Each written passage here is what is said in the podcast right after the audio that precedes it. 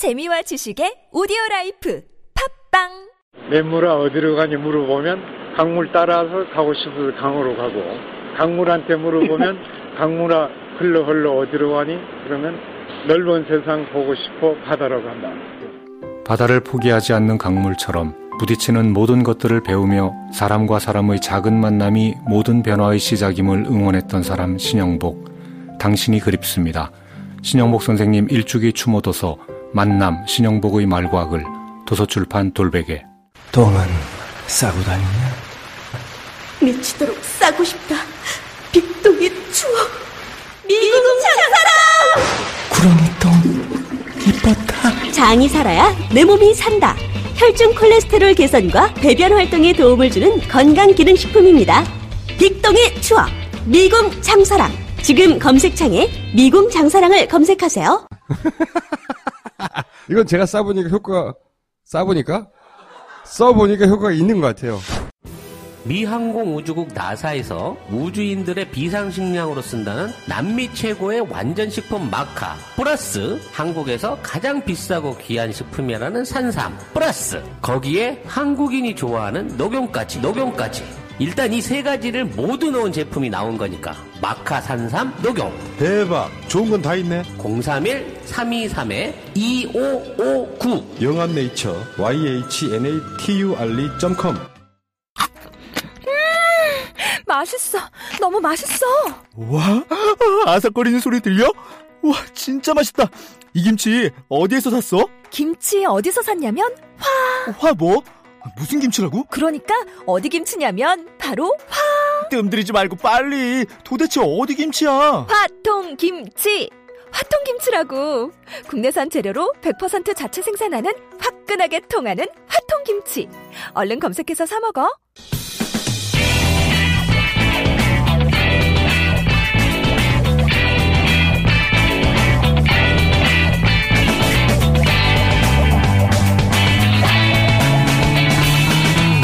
김어준의 뉴스 공장.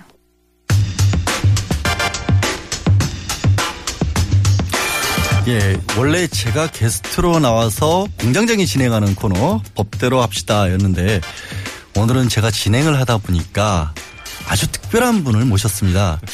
지난주에 제가 공장장과 함께 센츄리 클럽이라는 전문 용어를 설명드렸죠.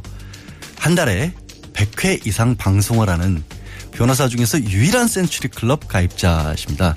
백성문 변호사 자리에 나와 계십니다. 안녕하세요. 네, 안녕하세요. 예. 아, 근데 예.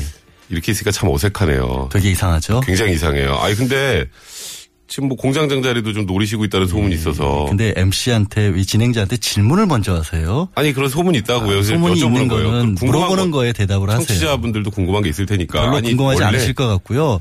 자, 백 변호사, 백 변호사님, 백 변호사님, 네. 잔 진정하시고요. 하나만요, 하나만요. 진정하시고요, 진정하시고요. 네, 제가 원래 양, 양 변호사하고 저도 같이 있었잖아요. 기억하시죠? 사실은 이 방송을 제가 하는 중간에 백성문 변호사와 제가 그 격주로 나왔던 적이 있었습니다. 네, 근데 그런데 저를 그때 밀어냈다고 지금 작가님이 증언해 백성문 주셨잖아요. 변호사한테 제가 부탁을 했죠. 한 달에 100번씩이나 방송을 하시는데 이 라디오 코너 하나 정도는 양보를 좀 해달라라고 했더니 백 변호사가 흔쾌히 안 그래도 방송이 너무 많아서 힘든데 이 정도는 당신이 하세요. 라고 양보를 해주셔서 그 덕에 오늘 제가 진행을 보고 있는 건 감사를 드리고요. 여기까지 하죠. 아마 아마 들어 듣는 듣는 분들이 다 저를 밀어냈다고 생각하실 거예요. 예. 그럴 리가 변호- 있겠습니까? 악마 변호사가 괜히 악마 변호사가 아니죠. 자, 방송합시다. 네, 네, 예, 알겠습니다. 예, 예. 태블릿 PC 어제 새로운 태블릿 PC가 나왔어요. 네, 그렇죠? 그렇죠. 제2의 태블릿 PC. 근데 제가 보니까 백성문 변호사가 2015년경에 잠깐 태블릿 PC를 썼었습니다. 네, 잠깐 썼죠. 예. 그 기종이 같은 기종으로 보이거든요. 네, 같은 기종입니다. 같은 기종이었죠. 네, 같은 기종이죠. 어, 그 태블릿 PC 쓰기 어려워요? 쉽죠. 핸드폰 쓸 줄 알면 다 쓸 수 있습니다. 그러니까 같은 기종의 그 계열에 있는 네. 같은 회사의 스마트폰을 쓸 줄 알면 그것도 쓸 줄 안다고 봐야겠죠. 그러니까 쉽게 말해서 큰 스마트폰이죠. 그렇죠. 별로 다른 게 없는 거죠. 당연히 쓸줄 아는 거죠. 그러면 최순실 씨는 계속해서 부인을 했는데 네. 최순실 씨가 못 쓴다라는 게 말이 안 된다는 게 거기서 증거가 되는 거잖아요. 명확하게 증거가 되는데 여전히 최순실 씨는 태블릿 PC를 못 쓴다고 하고 있어요. 근데 백성문 변호사도 쓰다가 뭐 이거 모르겠다고 어렵다고 그만 포기를 하긴 했죠. 아, 그건 아니고요. 이게 핸드폰 갖고 다니니까 너무 똑같아서 그게 별로 필요가 없어서 그렇죠. 왜 저를 자꾸 모함하세요? 아니 지금? 모함하는 게 아니라 그때 분명히 저한테 쓰는 법이 너무 어렵다라고 투덜댔는데 혹시 최순실 씨도 그래서 포기를 했을까 봐. 아, 제가 언제 그런 적 있었나요? 아, 그건 아니에요. 아, 근데 이번 거는 장시호 씨가 제출한 거잖아요. 네. 그죠? 근데 장시호 씨가 이렇게 얘기를 했어요. 독일에 있는 이모가 연락을 해서 우리 집에 가서 음. 요것 좀 챙겨놔라. 그래서 태블릿 PC, 청와대 쌀, 이건 왜 갖고 나오라 잘 모르겠는데요. 그리고 존 제이콥스라고 김영재 그거를 원장의 지금 겨- 입수 경위를 아까 브리핑 시간에 아, 해버렸어요. 죄송합니다. 다 예, 했어요. 다 했는데 네. 제가 정말 신기한 거는 그렇게 꼼꼼하게 따져가면서 지시를 했던 것 중에 태블릿 PC가 들어가 있었는데 그렇죠. 그러면 정말 중요한 가치가 있다는 거 아니겠어요? 그렇죠. 그 중요한 거를 중요하다는 걸 아마 장시호 씨도 알았으니까 이거를 덜컥 냈을 거 아닙니까? 음. 그렇죠. 특검에서 뭐라 그랬을까요? 어떻게 얘기를 했을까요? 그러니까 특검에서는 장시호 씨한테 사실 태블릿 PC를 내라고 말 못했겠죠. 왜냐하면 태블릿 PC를 장시호 씨가 갖고 있는지 몰랐을 테니까. 음. 일단 처음에. 근데 장시호 씨가 사실 아들을 굉장히 끔찍하게 아낀다라는 얘기가 있었잖아요.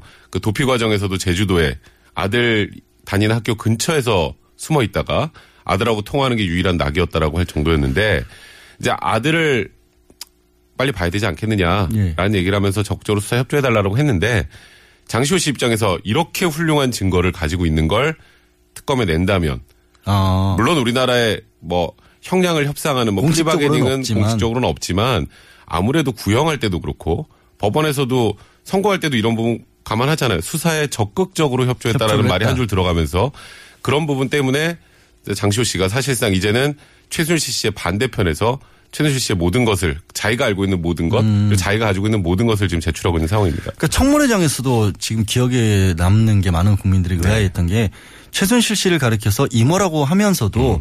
종종 최순실 씨, 최순실 씨 이런 식으로 얘기를 네. 했단 말이에요. 그러면 지금 상황에서는 좀 둘이 갈라섰다 이렇게 봐야 할까요? 지금 사실상 갈라섰죠. 음. 지금 최순실 씨 측에서 굉장히 격분했다고 하더라고요. 장시호 씨가 그 이, 소식을 듣고. 예, 태블릿 PC를 냈다는 소식을 듣고. 근데 본인 거 아니라 그러는데 왜 격분했는지 그건 잘 모르겠는데 아직도 본인 거 아니래요, 이것도. 그러니까 본인 게 아니라면서 격분하는 네. 이유를 모르겠다. 아, 그러니까 나를 음해하는 거다. 아, 음해하는 네, 거다. 음해. 그래서 그 계속해서 감정해야 한다라고 하는데 네. 감정한다는 게 어떤 의미인지 청취자분들한테 좀 설명을 좀 해주세요. 그러니까 사실 저는 태블릿 PC를 감정하자는 걸 왜 하자는지 잘 모르겠어요. 사실 그 안에 내용물이 맞는지 맞지 않는지 그거 확인하는 게 제일 중요한 작업이거든요. 그러니까 증거는 원래는 증거가 태블릿 PC가 아니라 그렇죠. 태블릿 PC 안에, 그 안에 있는 들어가 있는 서류들이라는. 거잖아요. 그러니까 그게 그걸 뭘로 감정을 한다는 건잘 모르겠으나 지금 일관되게 최순실 씨가 얘기를 하는 건 일단 뭐 두 개 다 태블릿 PC는 자기 게 아니라고 하니까 이 태블릿 PC가 다른 사람 건데 그 안에 뭔가가 조작이 됐다 취지인 건지 예. 아니면 그 내 건지 다른 사람 건지 밝혀달라는 건지 굉장히 모호해요. 아니 이경재 변호사는 정확하게 그 안에 들어가 있는 서류들이 누군가 의도적으로 집어 넣었다라고 그러니까 집어 넣었으면 그 서류가 사실이 아니고 위조됐다가 아니잖아요. 다른 걸 집어 넣었다라는 거죠. 그렇죠. 그 다른 데 있던 서류를. 그러니까 그게 만약에 설사 집어 넣었다고 하더라도 그 안에 있는 서류가 최윤실 씨가 보고 작성하고 수정한 게 맞으면 그 자체로 증거가 되는 거잖아요. 그러니까 지금 받고 있는 의혹은 원래 이제 태블릿 PC는 최순실 씨에 대한 증거는 아니잖아요. 그렇죠. 정호성 전 비서관이 뭔가 문서를 빼돌렸다는 것에 대한 증거 중에 하나인 거고 정호성 비서, 비서관이 빼돌렸다면 그게 태블릿에서 나왔건 PC에서 나왔건 그렇죠. 어디 스마트폰에서 나왔건 나온 건 맞다. 그렇죠. 이 얘기를 하시는 거잖아요. 그러니까 그러니까 감정의 의미가 없다는 얘기를 먼저 말씀드리는 음. 건데 감정을 해야겠다고 일관되게 주장한 이유가 있어요. 뭐 어떤 게? 정치적인 의도죠. 법적인 의도는. 아니에요. 이거는 그러니까 사실 양절 변호사도 변호사니까 아시잖아요. 자꾸 저한테 질문하셔서 좀 어색하긴 한데 생각해 보면 이 태블릿 뭐가 PC가 어색해요? 아, 질문하는 게 어색하다고요. 제가 물어보고 싶은데 좀 이따 제가 좀 물어볼게요. 평소에 하던 대로 하세요. 그러니까 태블릿 PC가 사실 이제는 최순실 씨한테는 말씀하셨던 것처럼 증거 자료도 아님에도 불구하고 예. 계속 감정을 하자라는 이유는 지금 촛불 반대 집회라는 표현을 쓰겠습니다. 그것도 뭐라고 하시더라고요. 그래서 음. 촛불 반대 집회 측에서 보면 태극기 들고 나오시는 분들 있잖아요. 그분들이 다 이 주장을 해요. 태블릿 PC가 JTBC가 조작을 해서 어. 없던 사실을 만들어서 그러니까 그래서 지금 우리 박근혜 대통령을 음해한다. 라는 표현을 검찰도 거기에 말이에요. 편을 들고 있고 네, 검찰도 편을 들고 있고 좌편향된 모든 언론들이 박근혜 대통령 죽이기를 하고 있다. 이게 지금 프레임이에요. 근데 좌편된 모든 언론들이 그동안 뭐 이른바 보수로 분류됐던 언론들까지도 다 좌편향됐다라고 그렇죠. 그러니까. 본인들 편이었을 때는 아무 말도 안 하다가 음. 지금 갑자기 진실이 좀 나오니까 좌편향됐다. 그러니까 이건 완전 이념 대결로 가기 위해서 그 수단으로 태블릿 PC의 그 감정 여부를 지금 자꾸 문제 삼고 있는 거거든요. 그러니까 이게 뭔가 의도성이 있다라 보니까 변호사인 제 입장에서 볼 때 굉장히 불쾌한 거죠. 불쾌하다. 사실 지금 지금은 이제 제가 양절 고난댕이 진행하고 있는 김어준의 뉴스 공장을 여러분들께 듣고 계신데 뉴스 공장 김어준 원래 공장장은 감정을 주장하는 이유가 그렇게 감정을 해서 외부로 빼돌리고 나면 뭔가 그 외부에서 틀림없이 조작이 있을 것이다. 라는 걸 주장을 하고 있는데 저는 그건 끝까지 아니라고 했거든요. 아니에요. 백 변호사는 어떻게 생각해요? 아니죠. 아니죠, 그거는. 그건 아니죠. 그건 좀 너무 나가신 거예요, 총수가. 이런 식으로 공장장, 총수를 공, 장장입니다 공장장. 예. 이런 근데 식으로 공장장 그게 비싸시네. 그 부분에 대해서 고개를 끄덕이시라는 분들이 많은 게 실제로 청취자분들 문자를 보내실 때도 아, 계속 공장장 말이 맞다고 지지하는 분들도 있어요. 상황을 아무것도 못 묻겠다라는 거예요. 그러니까 특검이 이번에 입수한 것조차도 이것도 어떤 식으로든 아마 공격을 할 겁니다. 벌써 시작했습니다. 그러니까 그거를 그 공격을 예를 들어서 백 변호사가 공격을 하면 어떤 부분을 가장 취약하다 공격을 할 것 같아요. 아, 그러니까 지금은 취약하고 안 취약하고 문제가 아니라 제일 확실한 방법이 있어요. 내게 아니다. 그냥 내게 아니다. 네, 그게 지금 가만 보면요. 최현실 씨 같은 경우에는 태블릿 PC도 태블릿 PC지만 그 영상 안에 의상실에서 윤전추 행정관 뒤에 있는 것 모든 국민이 다 알잖아요. 예. 이 윤전추 행정관 아십니까? 처음 보는 여자입니다. 예. 그왜 그러는지 아세요? 그래야 다음부터 질문을 못 해요. 음, 그 뭘 물어봐. 그러면 거기다가 그렇죠. 이제 그 영상을 야심차게 이제 검찰에서 딱 보여주면서 아냐고 확인한 다음에 어떻게 알았냐, 무슨 역할 했냐 이렇게 질문이 나가야 되는데 예. 처음 보는 여자입니다. 하면 더 이상 질문할 수가 없잖아요. 처음 보는 여자한테 시집가라고. 네, 그게 제일 확실한 카드도, 공격 방법이에요. 지금 카드도. 최순실 씨 입장에서는. 음, 아예 그거밖에 방어할 수 있는 게 아예 원천적으로 끊어버리는 그렇죠. 것밖에 없다. 내 게 아니다라고 해야 그 안에 있는 게 뭐가 나오든 모른다고 할 수 있잖아요. 아까 백성문 변호사가 사실 밖에서 잠깐 얘기를 할 때 이런 얘기를 했어요. 이러다가는 정유라 씨가 들어오면 저 아이는 내 딸이 아니다. 네. 그럴 수도 있다는 생각이 듭니다. 요즘에는. 최순실 씨는 지금 변호사가 생각하기에는 법률적으로 완전히 역행하는 거잖아요. 네. 이렇게 객관적으로 확실한 증거까지 다 내 게 아니다. 난- 나는 이 여자도 모른다. 난 이 사람 모른다라고 하면 법원에서 나중에 판단을 할 때 반성을 하지 않는다라는 취지로 더 중형을 선고하는 게 일반적이라 이렇게 안 하는 게 정상인데 왜 이렇게 할까요? 그걸 왜 나한테 물어보세요? 아, 그제 질문 한 번만. 드려보려고 그러니까 지금. 제가 지금 한 번 물어 다시 물어보려는 게 그거였어요. 바로 뭐냐면 정호성 전 비서관의 그 검찰 법정에서도 부인을 하는 바람에 검찰에서 이렇게 물어봤잖아요. 아니 이게 지금 박근혜 대통령에 대한 재판이냐 아니면 정호성 비서관에 대한 재판이냐라고 했고 최순실 씨 같은 경우도 그렇게 명백한 증거까지 부인을 하면 사실 변호사들이 고집 피우는 의뢰인들 설득해서 꺾어서 인정할 건 인정합시다라고 가는 게 우리 형사재판할 아, 때 그렇죠. 기본 업무잖아요, 솔직히. 근데 이걸 다 부인하고 있는데 왜 그러는 거예요, 도대체? 심지어 자백한 것도 다시 뒤집었잖아. 있잖아요. 그러니까 조금 전에 아까 대답하셨네요. 박근혜 대통령을 위한 박근혜 대통령을 그 위한. 재판인 거예요. 지금 사실상. 그 이유가 뭐냐면 지금 박근혜 대통령 탄핵 심판 진행되고 있잖아요. 그렇죠. 근데 박근혜 대통령만 살면 그러면 우리도 살 수 있다. 그거 아니면 우리는 빠져나갈 방법이 없다. 저는 그렇게 결심을 했다고 생각을 해요. 그러면 헌법재판소 탄핵을 가면 네. 그런 식으로 방어를 하는 거 뭐든지 다 잡아떼는 거 네. 그리고 증인들도 막 출석 안 시키고 안 오고 네. 이런 게 도움이 될 거라고 보세요? 지금 전혀 도움이 안 되죠. 변호사 시각에서는. 그런데 탄핵 심판이라는 것 자체는 일반 형사 재판하고 다르게 약간의 정치적인 그런 판단이잖아요. 뭐 고려를 할 수밖에 그리고. 여론도 어느 정도 헌법이라는 게. 정치니까. 근데 지금 일단 박근혜 대통령의 탄핵을 저지하려고 하는 쪽의 입장에서는 네. 현재 여론 조사를 보면 12% 많게는 한15% 정도가 탄핵을 반대하는 그런 그 집계가 나오고 있거든요. 음. 그게 30%만 되면 해볼만 하다라는 거예요. 30%까지 끌어올리기 위해서 그럼 계속해서 이런 주장들을 하고 있다. 그러니까 지금 사실 우리처럼 모든 방송들, 모든 뉴스, 모든 자료들을 다 확인하고 보는 사람들은 정확하게 이 사실에 대한 팩트를 알지만 그냥 건너 건너서 보시는 분들은 박근혜 대통령도 무고하다고 하고 며칠 전에 뭐 조윤선 장관도 청문회에서 눈물 글썽글썽하면서 뭐 저 블랙리스트도 모른다고 하고 그리고 최순실도 태블릿 PC가 조작됐다고 하고 그러면 어 진짜 억울하게 누명을 쓴 건가 하면서 바뀌는 분들이 있어요 실제로. 그런데 그게 통하려면 바뀌려면 어느 정도 시간을 벌어야 한다는 거잖아요. 그래서 시간을 벌고 있잖아요. 그러니까 지금 증인들이 안 나오고 뭐 사실 조회하고 다 증거도 거부하고 이런 게 지연 작전이 될 수 있다라고 음. 네. 보는 거예요. 그러니까 지금 최대한 그 방법밖에 없잖아요. 지연을 해보려면. 음. 근데 지금 헌재에서는 어쨌건 박근혜 대통령의 변호인단의 생각과는 다르게 그래도 빨리 진행해 보려고 하는 것 같은데 네.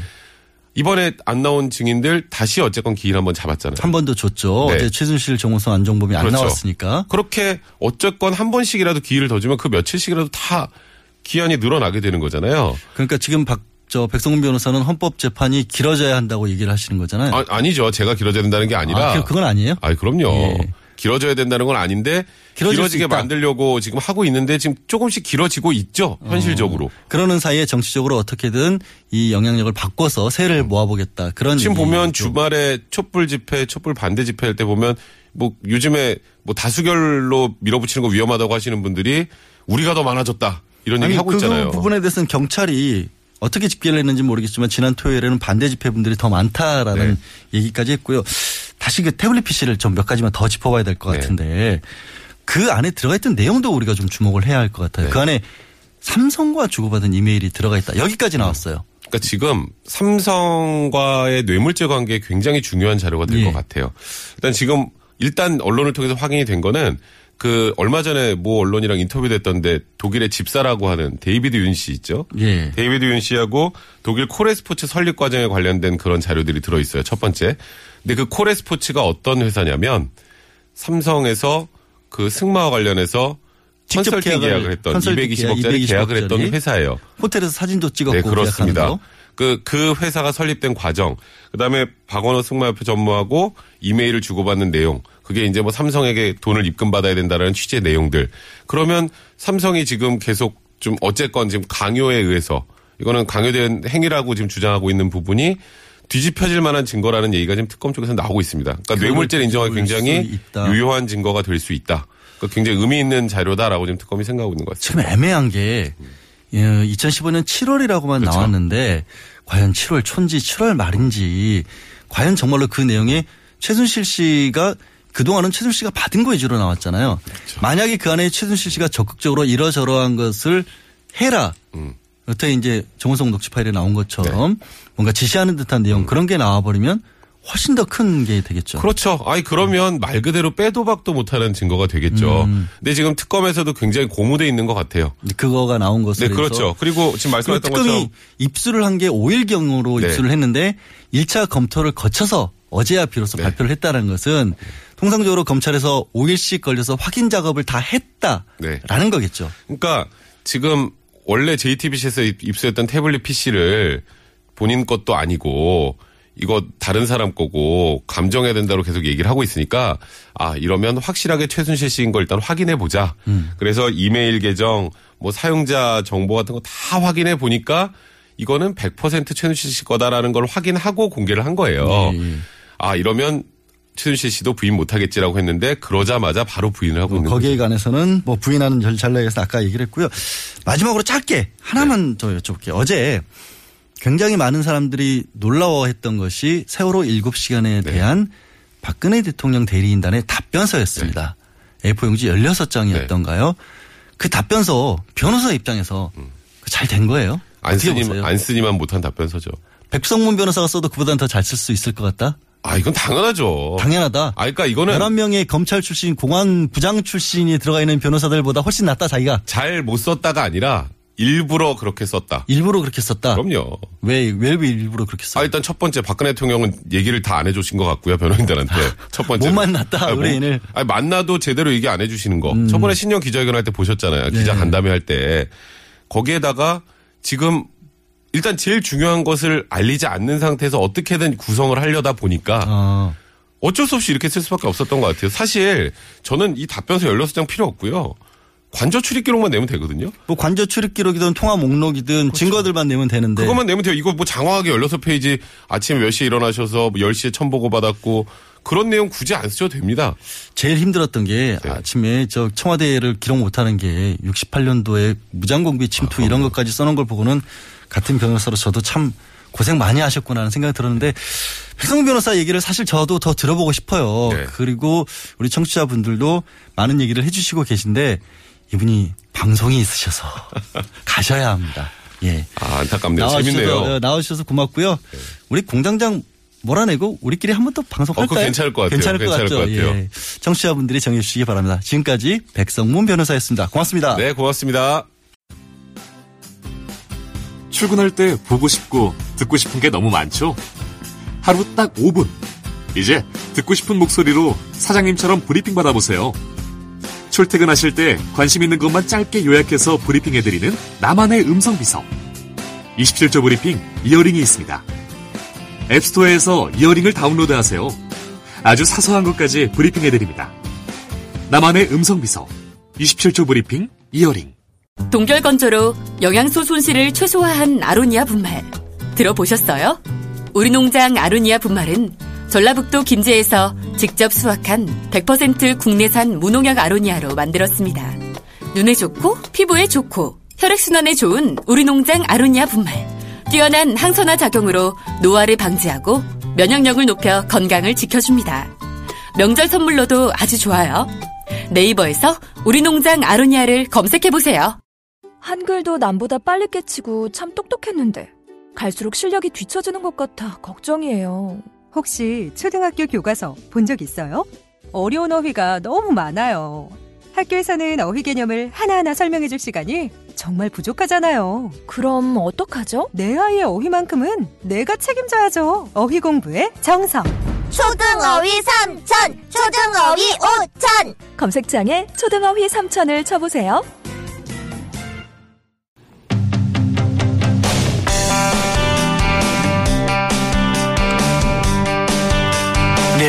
어제 박근혜 대통령 측이 제출한 세월호 7시간 행적 답변서에는 이런 대목이 등장합니다. 대통령의 일상은 출퇴근 개념이 아닌 24시간 재택근무 체제다. 관저도 집무실이다. 그러면서 역대 대통령 또한 그랬다. 김대중 전 대통령은 노령과 질병으로 노무현 전 대통령은 오전 10시 이전 회의나 저녁 회의, 휴일 업무까지 대부분 관저에서 봤다. 이렇게 주장했습니다. 이에 대해서 노무현 정부에서 청와대 제2부속실장을 지낸 전재수 더불어민주당 의원 연결해서 이 문제에 대한 입장 들어보겠습니다. 의원님 나와 계세요. 네, 안녕하십니까. 전재수입니다. 예, 안녕하십니까. 네. 예. 제2부속실장 지내셨다고 했는데, 이 국민들이 최근에야 부속실, 1부속실 이런 얘기를 들었거든요. 이 네. 부속실은 뭐 하는 데입니까? 그러니까 보통 청와대 1부속실을 하면은 그 대통령 그 일정 관련 그 업무를 총괄하는 곳이고, 예. 어, 2부 속실 하면은 이제 영부인 관련 업무를 총괄하는 곳입니다. 원래는요, 예. 예, 원래는 그렇죠. 그런데 우리 지금 박근혜 정부에서 이제 대통령께서 저기 이제 가족이 없으시니까. 없으시잖아요. 예, 가족이 예, 예. 없으시니까. 그래서 이 부속실을 청와대 발표에 의하면 이 부속실을 존속은 하되 예. 어, 1, 2부속실, 2부속실은 그 이제 민원 처리를 하는 우리 사회 그늘지고 어, 이 힘들어하는 사람들을 도와주는 이 민원 처리 기구로 전담 아, 시키겠다는 게 청와대 발표였는데 예. 지금 이제 밝혀진 것들이 이제 쭉 나오는데 보니까 이게 어, 그 우리 사회 그늘진 이 민원을 처리하는 곳이 아니고 최순실을 어, 청와대 내에서 비공식적으로 보좌하는 역할을 한 것으로 지금 드러나고 있는 것이죠. 사실상 그렇죠. 그러니까 예. 예, 예, 사실상 그렇게 돼 있는. 그래서 1, 2부속실은 어, 역대 정부에 보면은 대통령 어, 은 1부속실, 예. 2부속실은 영부인 업무를 총괄하는 곳이죠. 것이었는데 지금은 바뀌었다. 그러니까 1, 2부속실까지만 있는 거죠. 뭐 3부속실 이런 데는 없죠. 예, 그렇습니다. 1, 2부속실만. 네. 그들의 이게 업무 공간이 나뉩니다. 공간은 1부속실은 아니다. 예. 대통령 집무실 바로 옆에 있고 예. 2부속실은 그러니까 본관 2층이 대통령 집무실이거든요. 본관 2층이 본관 대통령 2층, 집무실이고 예. 본관 2층에 대통령 집무실 바로 옆에 어 1부속실 사무실이 있고 아. 그 다음에 본관 1층에 영부인 집무실이 따로 있습니다. 아, 영부인 그러니까 집무실까지 본관 원래 있습니까? 그렇습니다. 예. 본관 1층 집무실 바로 옆에 2부속실 사무실이 따로 있습니다. 예. 근데 부속실장 근무하는 곳과 부속실 행정관 직원들이 근무하는 곳, 그다음에 영부인 집무실이 1층에 따로 있습니다. 예.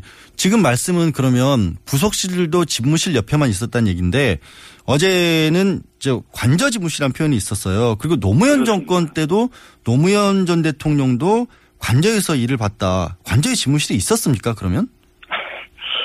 그러니까 어제 이제 박근혜 대통령 쪽 대리인단이 이제 현재 제출한 자료를 보면 예.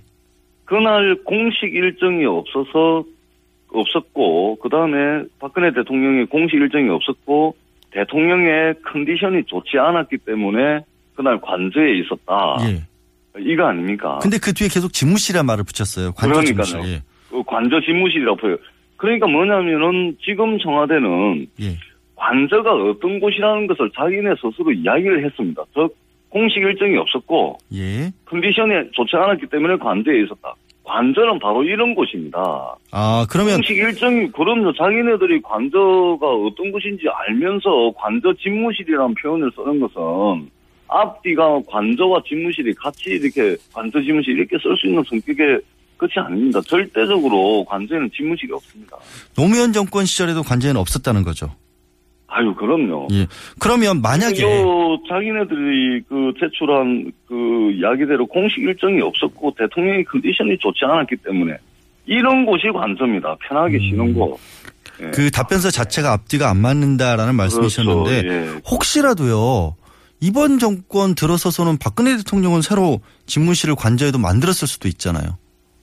그러면은 자기네들이 그 본관 지금 그 박근혜 대통령 측이 이 답변서에 이거를 제출을 했겠죠. 예를 들면 집무실이 새로 생겼거나 리모델링을 했거나 했으면 예. 관저 리모델링 어, 한 증거를 제출을 했겠죠. 아. 예, 이 세- 그러니까 뭐냐면 관저에 들어가면 어 내실이 있거든요. 내실. 그러니까 내실. 대통령 네 분이 기거하는 그 식사하시고 주무시고 어뭐또 책도 좀 보고 보고서도 보고 하는 그 뭐 편안한 공간이 내실이 안방 같은 있는데 데라는 그- 말씀이시죠? 그렇죠. 그 안에 가면은 침실하고 서재밖에 없어요. 야, 침실하고 서재.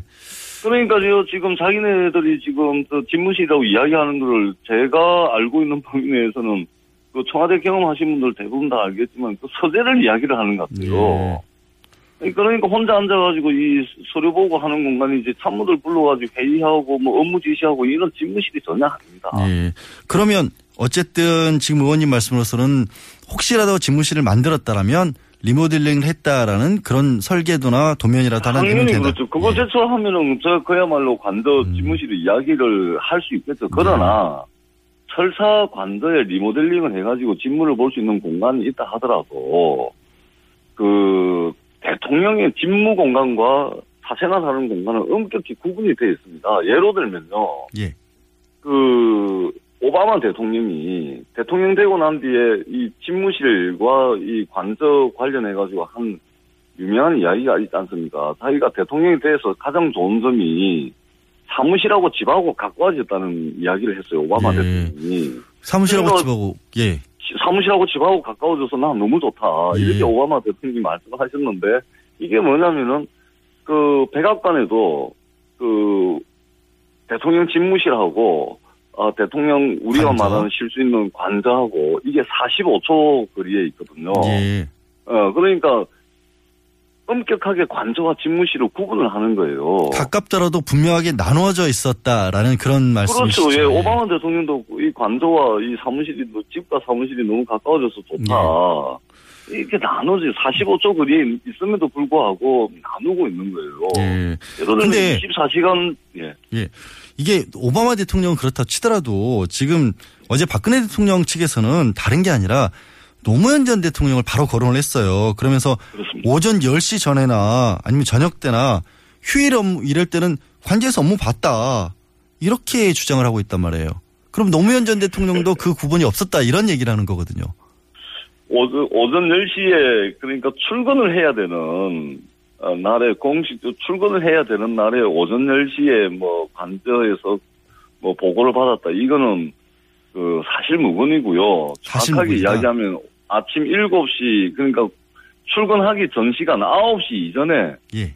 9시 이전에 어 조찬을 하거나 아니면은 필요한 업무가 있을 때 9시 이전에 관제에서 보고받은 경우는 있었겠죠. 아. 어. 그런 경우 이제 아주 그러니까- 급한 일이 있었을 때 업무 시간은 아닌데도 불구하고 직접 식사 자리 같은 데 불러서 그렇죠. 밤 그 다음에 퇴근하고 난 뒤에 저 공식적으로 우리 그 월급 받아 생활하는 모든 사람들이 그 8시간 하루 8시간 노동하면은 6시 이후에 퇴근하는 거 아닙니까? 예.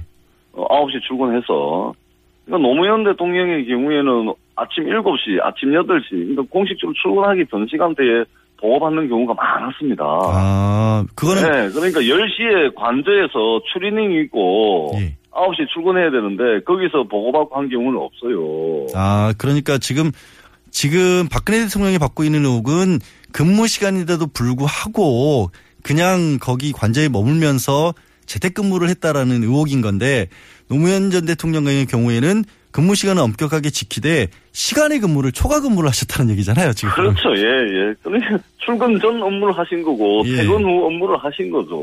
예. 거기서 이제 어, 편하게 보고받을 수 있는 것들 이렇게 하고 예. 한잔 마시면서 토론할 수 있는 것들을 한 것이고 예, 예, 예. 그 다음에 박근혜 대통령 측에서 현재 제출한 그 세월호 7시간 보면 아침 예. 9시 53분부터 어, 17시 30분까지 여기 장소를 이 사람들이 또 구분을 해놨어요. 집무실 또 어디는 뭐 저 머리 한 대는 관저 해놓고 관저, 예. 전부 집무실 해놨는데 이게 도대체 이게 이 사실을 왜곡하는 겁니다. 이건 집무실 하면 본관 집무실밖에 없어요. 음. 예. 그리고 15시 35분경에 관 장소가 관저에서 머리 손질을 했다라고 돼 있는데 네.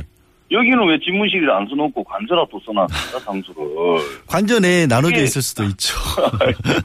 그러니까 이제 그러니까 지금 스스로가 스스로를 지금 이게 서로 앞뒤가 맞지 않는 이야기들을 답변서 자체에서 그렇다. 예, 관저에 집무실이 없습니다. 그렇게 했잖아요. 김기춘 전 비서실장도 그랬고 눈 뜨면 근무 시작이다. 그러니까 24시간 근무다. 재택이라고 할지라도 그 눈 뜨면 일을 하고 있는 듣고 예. 예, 이, 이 말씀을 듣는 2천만 월급쟁이들이 환장할 이야기입니다. 대한민국의 월급쟁이 출근해가지고 출퇴근하는 월급쟁이 2천만 명 정도 되는데 이 사람들이 예. 환장할 말을 대통령이라는 사람이 하고 있는 게 무슨 대통령이 신입니까? 24시간 아, 아, 예. 이 정말 이게 이런 대통령을 둔 국민들은요 이런 예. 말씀 들을 때마다 슬퍼요. 정말 예. 아유. 정말 슬픕니다. 한 말씀으로 딱 정리를 해주셨네요. 월급쟁이들 다 슬프다. 예, 듣고 싶은 2천만 말, 월급쟁이들이 환장할 예, 듣고 싶은 말씀이 많은데 오늘 말씀은 여기까지 듣겠습니다. 예, 고맙습니다. 네, 고맙습니다. 예, 지금까지 노무현 정부에서 청와대 제2부속실장을 지냈던 전재수 더불어민주당 의원이셨습니다.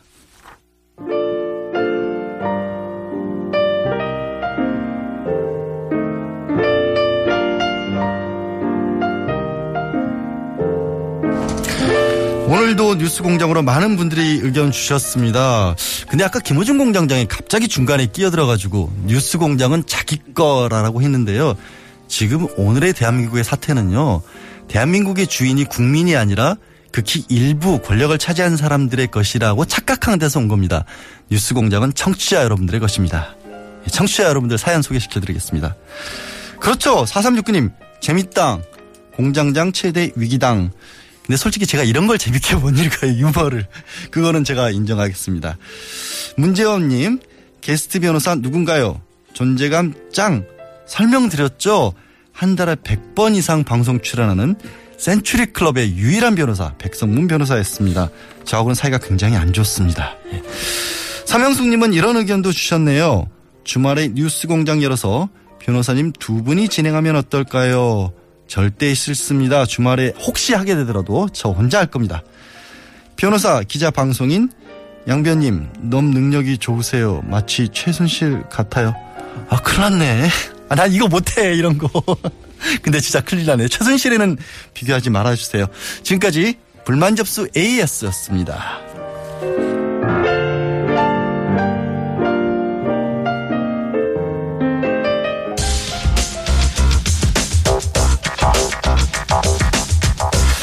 아, 이분 제가 주변에서도요, 너무 얘기들 많이 듣습니다. 정말, 어떻게 시사를 과학적으로 이렇게 풀어서 하죠?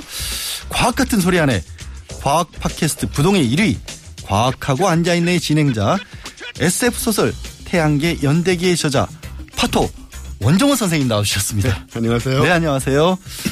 오늘도 기대 만발입니다. 오늘 주제 뭐죠? 네, 오늘 주제는 아유, 감기 걸리셨나 보다. 예. 오늘 주제는 진화입니다. 진화. 예, 과학에서는 굉장히 중요한 테마죠. 뭔가 단어만 들어도 뭔가 폭탄 발언을 하실 것 같은데. 예, 진화란 거 사실 뭐 다윈의 진화 개념들 대충은 아시잖아요. 예. 그럼요. 근데 굉장히 많은 분들이 오해를 하고 계세요. 보통 이제 침팬지가 뭐 수십만 년이 지나면 사람이 조금씩 변해서 예. 사람이 된다고 주장을 하시고 또 제가 어느 목사님이 그렇게 쓰신 것도 봤어요. 예. 왜 진화가 있다면 숲에 들어가면 지금 원숭이가 사람으로 변하고 있어야 되는데 아. 그 광경을 우리가 못 보지 않느냐. 예, 예. 많은 착각을 하신 거죠. 일단 시간이 많이 걸리는 일이고 예. 그리고 그런 식으로 변하는 게 아니고 예. 어 원래 이제 환경에 적응한 종은 살아남고 그렇지 못한 종은 도태되는 게 진화의 바탕인 자연 선택입니다. 예, 예. 그러니까 침팬지가 우리 조상인 게 아니고 침팬지하고 우리가 수백만 년 전에 같은 조상을 공유하고 있는 거죠. 예. 갈라진 거죠 중간에. 그러다가 변종이 생겼다 뭐 이런 거죠. 예, 그러면서 변종이 생기면서 이제 적응하는 종은 살아남고 적응 못하는 종은 이제 없어지는 예. 어 그런 게 이제 진화고 사실 중간 중간에 인류라고 말할 수 있는 종들이 여러 생겼다가 뭐 네안데르탈인 잘 아시잖아요, 그렇죠? 네, 그렇죠. 교과서에서 예전에 배웠던 예, 기억이 납니다. 우리가 뭐 친구를 놀리고 할 때도 쓰고했는데 아, 친구들 그렇게 놀리셨어요? 예, 아 생긴 게 좀 이렇게 그러면 공장장은 어떤 종? 공장장은 인간이 아니죠. 제가 한 얘기는 아닙니다. 네. 그래서 지금은 이제 호모사피엔스 종만 어 그 자연 선택에서 살아남아 있는 상태인데요. 이 진화의 이제 예를 좀 들어보면요. 네. 요걸 들어보면 좀 쉽게 이해하실 수 있습니다. 예를 들어서 이 다람쥐가 많이 사는 숲이 있어요. 예. 근데 그 중에 이제 돌연변이들이 어쩔 수 없이 생기지 않습니까? 색깔이 달라질 수도 있고 뭐 기능이 달라질 수도 그렇죠. 있고. 여러 가지로 이거는 그냥 저 유전자의 문제로 인해서 생기는 거죠, 원래는. 예. 근데 제가 이제 이건 제가 만든 얘기이긴 해요. 다람쥐가 실제로 이렇게 날다람쥐가 이렇게 생겼다는 얘기인데 예. 실제로 그랬다는 얘기는 아니고요. 겨드랑이에 이렇게 살이 늘어진 다람쥐들이 있었던 거예요. 예. 돌연변이로. 이 다람쥐들 사이에서 이상하게 생겼으니까 왕따였겠죠. 그렇죠. 아무래도 네, 뭐 쟤는 제- 뭐 살이 이상하게 늘어져 있고 그러니까 비만인가 뭐 네. 예. 뭐좀 이상하게 생겼으니까. 그래서 왕따를 당하고 있다가 네. 갑자기 이 숲에 어, 늑대들이 출현을 합니다. 예. 뭐딴 숲에서 왔든가 예. 숲에 살게 된 거예요. 그러니까 보통 다람쥐들은 나무를 많이 타고 다니지만 땅에도 내려오잖아요. 그렇죠. 먹을 것 나무 떨어진 거 주워 예, 먹어야 예, 하니까. 음. 뭐 여러 가지 상황들이 있을 수 있는데 그럴 때 이제 늑대들이 다람쥐를 잡아먹기 시작을 한 거죠. 예. 근데 이 겨드랑이에 터- 살이, 살이 있던 애들은 이렇게 점프할 때 이게 약간 날개 역할을 해줘가지고 조금 더 뛸 수 있게 된 거예요. 그럼 무겁 무겁지 않을까요? 그러면 예, 어차피 제가 지어낸 얘기니까 뭐 예. 예, 그 중요하지 않은 포인트는 다 어- 넘어가겠습니다. 네, 알겠습니다. 예. 그래서 얘네들은 어, 의외로 그 상황 때문에 예. 어 다른 자기를 왕따시키던 그런 다람쥐들은 죽어가고 네. 얘네들은 그 숲에서 살아남게 된 거죠. 점프를 아, 더하게 돼서. 굳이 땅에 안 내려오더라도 옆에 나무로 건너갈 수가 그렇죠. 있으니까. 예. 그리고는 어 얘네 자손들 중에는 이제 이 얘네가 돌연변이는 유전 유전이 되니까 예. 얘네 자손들 중에도 계속 이제 그 날개를 갖고 있었을 텐데 예. 그 중에서 날개가 또 큰 애가 있고 작은 애가 있을 거 아니에요. 예. 큰 애들이 점점 더 살아남습니다. 아. 더 뛰니까. 예. 그래서 결국은 큰 애들만 자손을 낳게 되는 거죠. 아, 그게 이제 기본적인 진화론에 네네. 날다람쥐를 맞추신 거잖아요. 네, 예, 대충 이제 끼워 맞춘 거고 실제 날다람쥐는 이렇게 생기지 않았을 겁니다. 예. 그래서 이제 그런 식으로 가다 보면 이 숲에는 주로 날다람쥐들이 겨드랑이에 긴 넓은 날개를. 살을 달고 있는 예. 날다람쥐들이 남게 돼서 날다람쥐란 종이 새로 생기는 거죠. 예. 다른 숲에는 그냥 다람쥐들이 살고 있겠죠. 늑대가 아, 없으면. 그렇죠. 이때 우리가 이 늑대를 선택압이라고 얘기를 합니다. 아, 압력을 가하는. 그렇습니다. 어쩔 네네. 수 없이 이런 쪽으로 가게끔 만드는 선택 압. 예. 네네 그렇게 되는 거죠. 이게 이제 기본적인 생각이고요. 이제 우리가 어, 늘 그렇듯이 좀 우리 상황에 빗대서 얘기를 그러니까 지금부터가 이제 네. 여기까지는 이제 지금부터 하실 말씀을 이해하기 위한 네, 그렇습니다. 예, 전제 이론. 예. 네. 어, 우리 그 잠정 비대통령하고 예. 잠정 비대. 저 계속 밀고 있습니다. 매 예. 시간마다. 예, 잠정 비대통령. 네. 오, 어, 괜찮네요. 예. 네. 그 최순실 씨 일가가 최근까지 환경에 잘 적응해서 호의호식 하시면서 권력을 누리고 살아오셨잖아요. 그렇죠. 근데 이제 이게 87년 이후에 우리가 민주화가 됐다고 하지만 실은 그 변화를 끌어내는 선택압이 약했던 겁니다. 아, 몰아내는 그런. 예, 역할이- 그런 사람들을 몰아내서 진짜 민주화를 해야 되는데 네. 그 선택압이 생각보다 강하지 못했다 라고 아, 생각이 되는 거죠. 그래서 옛날 모습으로 살면서도 얼마든지 어 약간 모습만 감추면 그 생존과 번영이 가능했던 시대였던 것입니다. 완전히 탈바꿈을 할 필요가 없이 그냥 그 개체를 유지를 하면서. 네. 그렇습니다. 살짝만 이렇게 네네. 뭐 색깔만 바꾼다거나 뭐 그렇죠. 이런 정도로 끝났다는 거죠. 예, 예.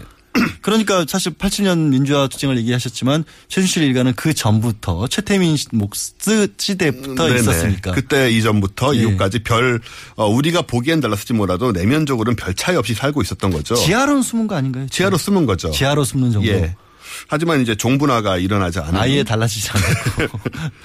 어, 그런데 이제 어, 실은 세상이 조용히 바뀌고 있었잖아요. 계속 예, 그렇죠. 굉장히 안 좋은 쪽으로 가는 듯 하다가 아. 또 이번에 또 민주주의 사회로 바뀌었고 네, 시민의식도. 성숙했고 그렇습니다. 예.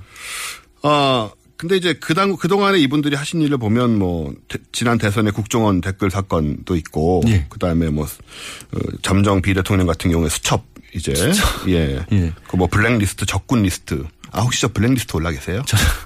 송구스럽게도 안 올랐습니다. 저도요. 굉장히 비참한 기분입니다. 그게 말 나왔으니 말인데요. 예. 저 미국의 교수님한테 얘기를 들었는데 미국에 지금 트럼프도 블랙리스트가 있대요. 어. 그래서 이분 교수님이 어 주변에 블랙리스트에 오르지 못한 그 교수님들이 전부 지금 굉장히 불쾌해하면서 아, 자괴감에 빠져 있다. 예, 강한 포스팅들을 막 올리고 있다고 합니다. 거기에 들어가기 위해서 그 기분 저 이해할 수 있어요. 예. 근데 어쨌든 예. 뭐 근데 저- 세상이 바뀌었으니까 이제 적응 못한다는 얘기를 해주시려고 하시는 건가요? 그렇습니다. 네. 어, 요즘 뭐 이렇게 해서 4차 산업혁명을 논하는 이 디지털 민주주의 시대가 됐지 않습니까? 책을 읽었다든 4차 산업혁명 책. 예, 그 책은 읽으셨다고도 하는데 뭐 그 진위는 좀 확인을 우리가 해봐야 되는 문제가 아닌가 싶고, 예. 어, 근데 이제 이분을 보면 이제 아날로그적 비민주적 삶을 살고 계신 거죠. 예. 여전히 뭐 수첩 막 쓰고 막 아, 요즘- 손으로 막 쓰고. 요즘 스마트폰 쓰고 뭐 이렇게 예. 하는 거지 누가 그 수첩 손으로 쓰고 있습니까? 어, 그래서 이제 디지털 민주주의 시대에 적응하지 못하고 있다 환경에 아. 양쪽 다. 그래서 도태될 수밖에 없는 생존 방식이었던 거죠, 사실은. 선택압이 예전에 적응했던 것보다 훨씬 더 강력해졌으니까. 강력해지고 있는 거죠. 혹시 그럼 거기서 또 변적으로 바꿔서 살아남을 가능성은 없을까요? 아, 그래서 저도 그 생각을 했는데요. 사실 이 진화라는 것이 개체나 개인에게 적용되는 것이 아니라 아. 대를 바뀌면서 예. 아까도 말씀드렸지만 예, 예. 대를 바뀌면서 그게 강화돼서 걔네 그 종이 살아남게 되는 건데 예, 예. 다른 종으로 바뀌면서 이게 되게 안타까운 일이죠. 왜냐하면 예를 들어서 이제 박정희 전 대통령이 돌아가시고 나서 80년대 서울의 봄이 있었잖아요. 네. 이때 만약에 전두환이 5.17, 5.18로 정권을 잡는 대신에 제대로 민주정부가 들어섰다면 민주적인 적자 생존의 선택압이 훨씬 빨리 작용을 했겠죠. 강하게 작용을 네. 해서 이 당시 이제 그 잠정 비대통령께서 이제 27, 8, 그 정도 나이시거든요. 예. 아직 이제 인격 형성이 다 되지 않은 20대 중반이었기 때문에 아 20대 중반 분들 죄송합니다만은 이 따님에게 어 그 선택압들이 적용돼서 적응을 하셨을 수도 있어요 그때. 그렇죠. 상황이 달라져서 네네네. 나도 이제 민주시민의 일원이 되고 그럴 수도 예. 있었죠. 근데 그 선택압이 이제 전두환에 의해서 그 기회를 보호를. 받아 오히려 보호를 받았어요. 그렇죠. 이 보호를 받았다는 것이 결국은 그 종 전체에 있어서는 좋지 않은 그 아. 박씨 종에 있어서 예. 좋지 않은 효과를 했던 것이고, 어, 그 환경에 적응을 못했기 때문에 그 이후의 삶이나 또 지금 말로가 이제 다 아. 이렇게 오히려 더 좋지 않은 그렇습니다. 비참한 결과에 이르렀다. 차라리 변했으면 모르는데. 그렇습니다. 네. 그리고 또 최순실 씨 집안은 이제 정유라 씨를 예로 드는 게 좋을 것 같아요. 네. 최순실 씨 이미 70년대부터 그 아버지 좀 사이비 교주이신 최태민 씨의 일을 도맡아서 했었고 계승자가 된 거죠. 네네 이미 계승자가 됐고 뭐 박근혜 어, 잠정 비대통령과 함께 지내면서 온갖 뭐 특혜 비리 월권을 지금까지 저질러 왔지 않습니까? 근데 만약 그때 민주적 선택압이 좀 일찍부터 제대로 작동했다면 예. 어, 특히나 그 저 김영삼 정부 때 이 정유라 씨가 태어났잖아요. 아, 그렇죠. 96년생이라고 96년생이니까요. 예. 주장을 하고 있는데 어 이때 태어났기 때문에 이분은 사실 적응해서 엄마한테서 종분할을 해서 아. 날다람쥐가 될 수가 있었다는 거죠. 완벽한 새로운 개체로 네, 태어날 수 새로운 있었는데. 종으로 예. 태어날 수 있었는데 그 기회를 또 제대로 못 얻고 아, 예. 그렇기 때문에 지금 어 박씨, 최씨 이쪽 종 전체가 지금 패족을 맞는 상황에 도달을 한 겁니다. 더 이상 유지가 안 되겠죠? 안 네, 되겠죠? 예, 자연 선택에서 도태되는 상황이 되고 만 거죠. 그럼 이제 멸종으로 가는 건가요? 멸종이란 말 조금 주- 뭔가 좀 그렇긴 한데 패족이라는 요즘 말을 많이 쓰길래 아, 제가 아니, 패족이라는 표현을 예, 그러니까 더 이상 그런 부류가 남아 있어서는 안 된다는 의미에서 그렇습니다. 아마 그런 의미에서 또 얘기를 드리자면 요즘 과학계에서는 인류세란 말을 많이 씁니다. 인류세요? 네, 이게 뭐냐면 옛날에 이제 고생대, 중생대, 신생대 예. 이런 이제 지질 시대 얘기를 많이 했잖아요. 예, 예. 지금은 홍적세 사기인가 뭐 그런데요. 예. 따지면 학교에서 이런 말들은 대충 배우셨을 거예요. 예. 지질 시대. 아 근데 이제 지금 신생대 사기, 신생대 사기의 끝으로 인류 문명이 시작된 때부터를 아. 인류세라고 요즘 부르기 시작을 했습니다. 아, 환경의 문제가 아니라 사람의 문제가 더 사람이 세상 환경을 바꾸고 있는 거죠. 그래서 어, 기간은 길게 잡아도 1만 년, 뭐 짧게는 대기 변화를 초래하기 시작한 산업혁명 이후 예. 2, 300년 전부터 보는데 많은 생물종이 인류 때문에 멸망을 했고 우리 자신도 스스로를 멸망시킬 위험을 좀 초래하고 있습니다. 그렇습니다. 예. 그래서 저런 명칭을 이제 비공식적으로 쓰고 있는데 그런 의미에서 우리나라는 지난 30년 이상 뭐 태민세에 이은 순실세를 예, 살고 있었다고 할 수 있고 이제 민주주의 선택값에 의해서 예. 어, 적응하지 못하고 욕심만 한없이 커진 순실세 계통의 생물들이 서서히 멸종을 시작할 때가 아닌가. 아, 그, 어떻게 보면 그 안에서 인류세도 상당히 짧지만 그 안에 아주 짧은 지층으로서 순실세와 네. 그렇습니다. 태민세가 있었다. 네 네.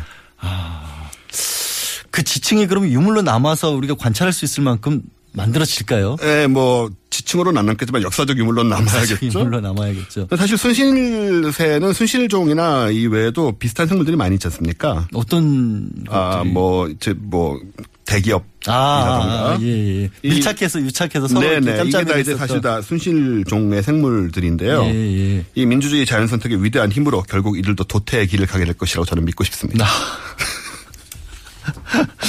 예, 알겠어. 아, 제가 이제 이제 좀 정리를 하자면 이 그 이게 변화가 차라리 빨리 왔었으면은 이게 바로 없어지거나 아니면 살아남을 수 있고 새로운 종으로 거듭날 기회가 있었는데 그렇습니다. 엉뚱하게도 보호를 했고 그게 유지가 되는 바람에 오히려 패족의 위기에 처한 순실 세로 남을 지경에 이르렀다. 네, 이게 진화의 이 힘이라는 거 그런 것들을 우리가 잘 이해를 하고 적응하는 삶을 살아야겠습니다. 예, 고맙습니다. 늘 교훈을 주시는 지금까지 과학과 사람들의 원정우 대표셨습니다. 고맙습니다. 감사합니다.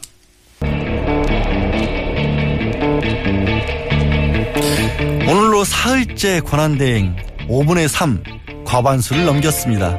어떤 의미인지는 청취자 여러분들께서 잘 아실 겁니다. 저는 내일 다시 반드시 돌아옵니다. 지금까지 권한대행 양지열이었습니다.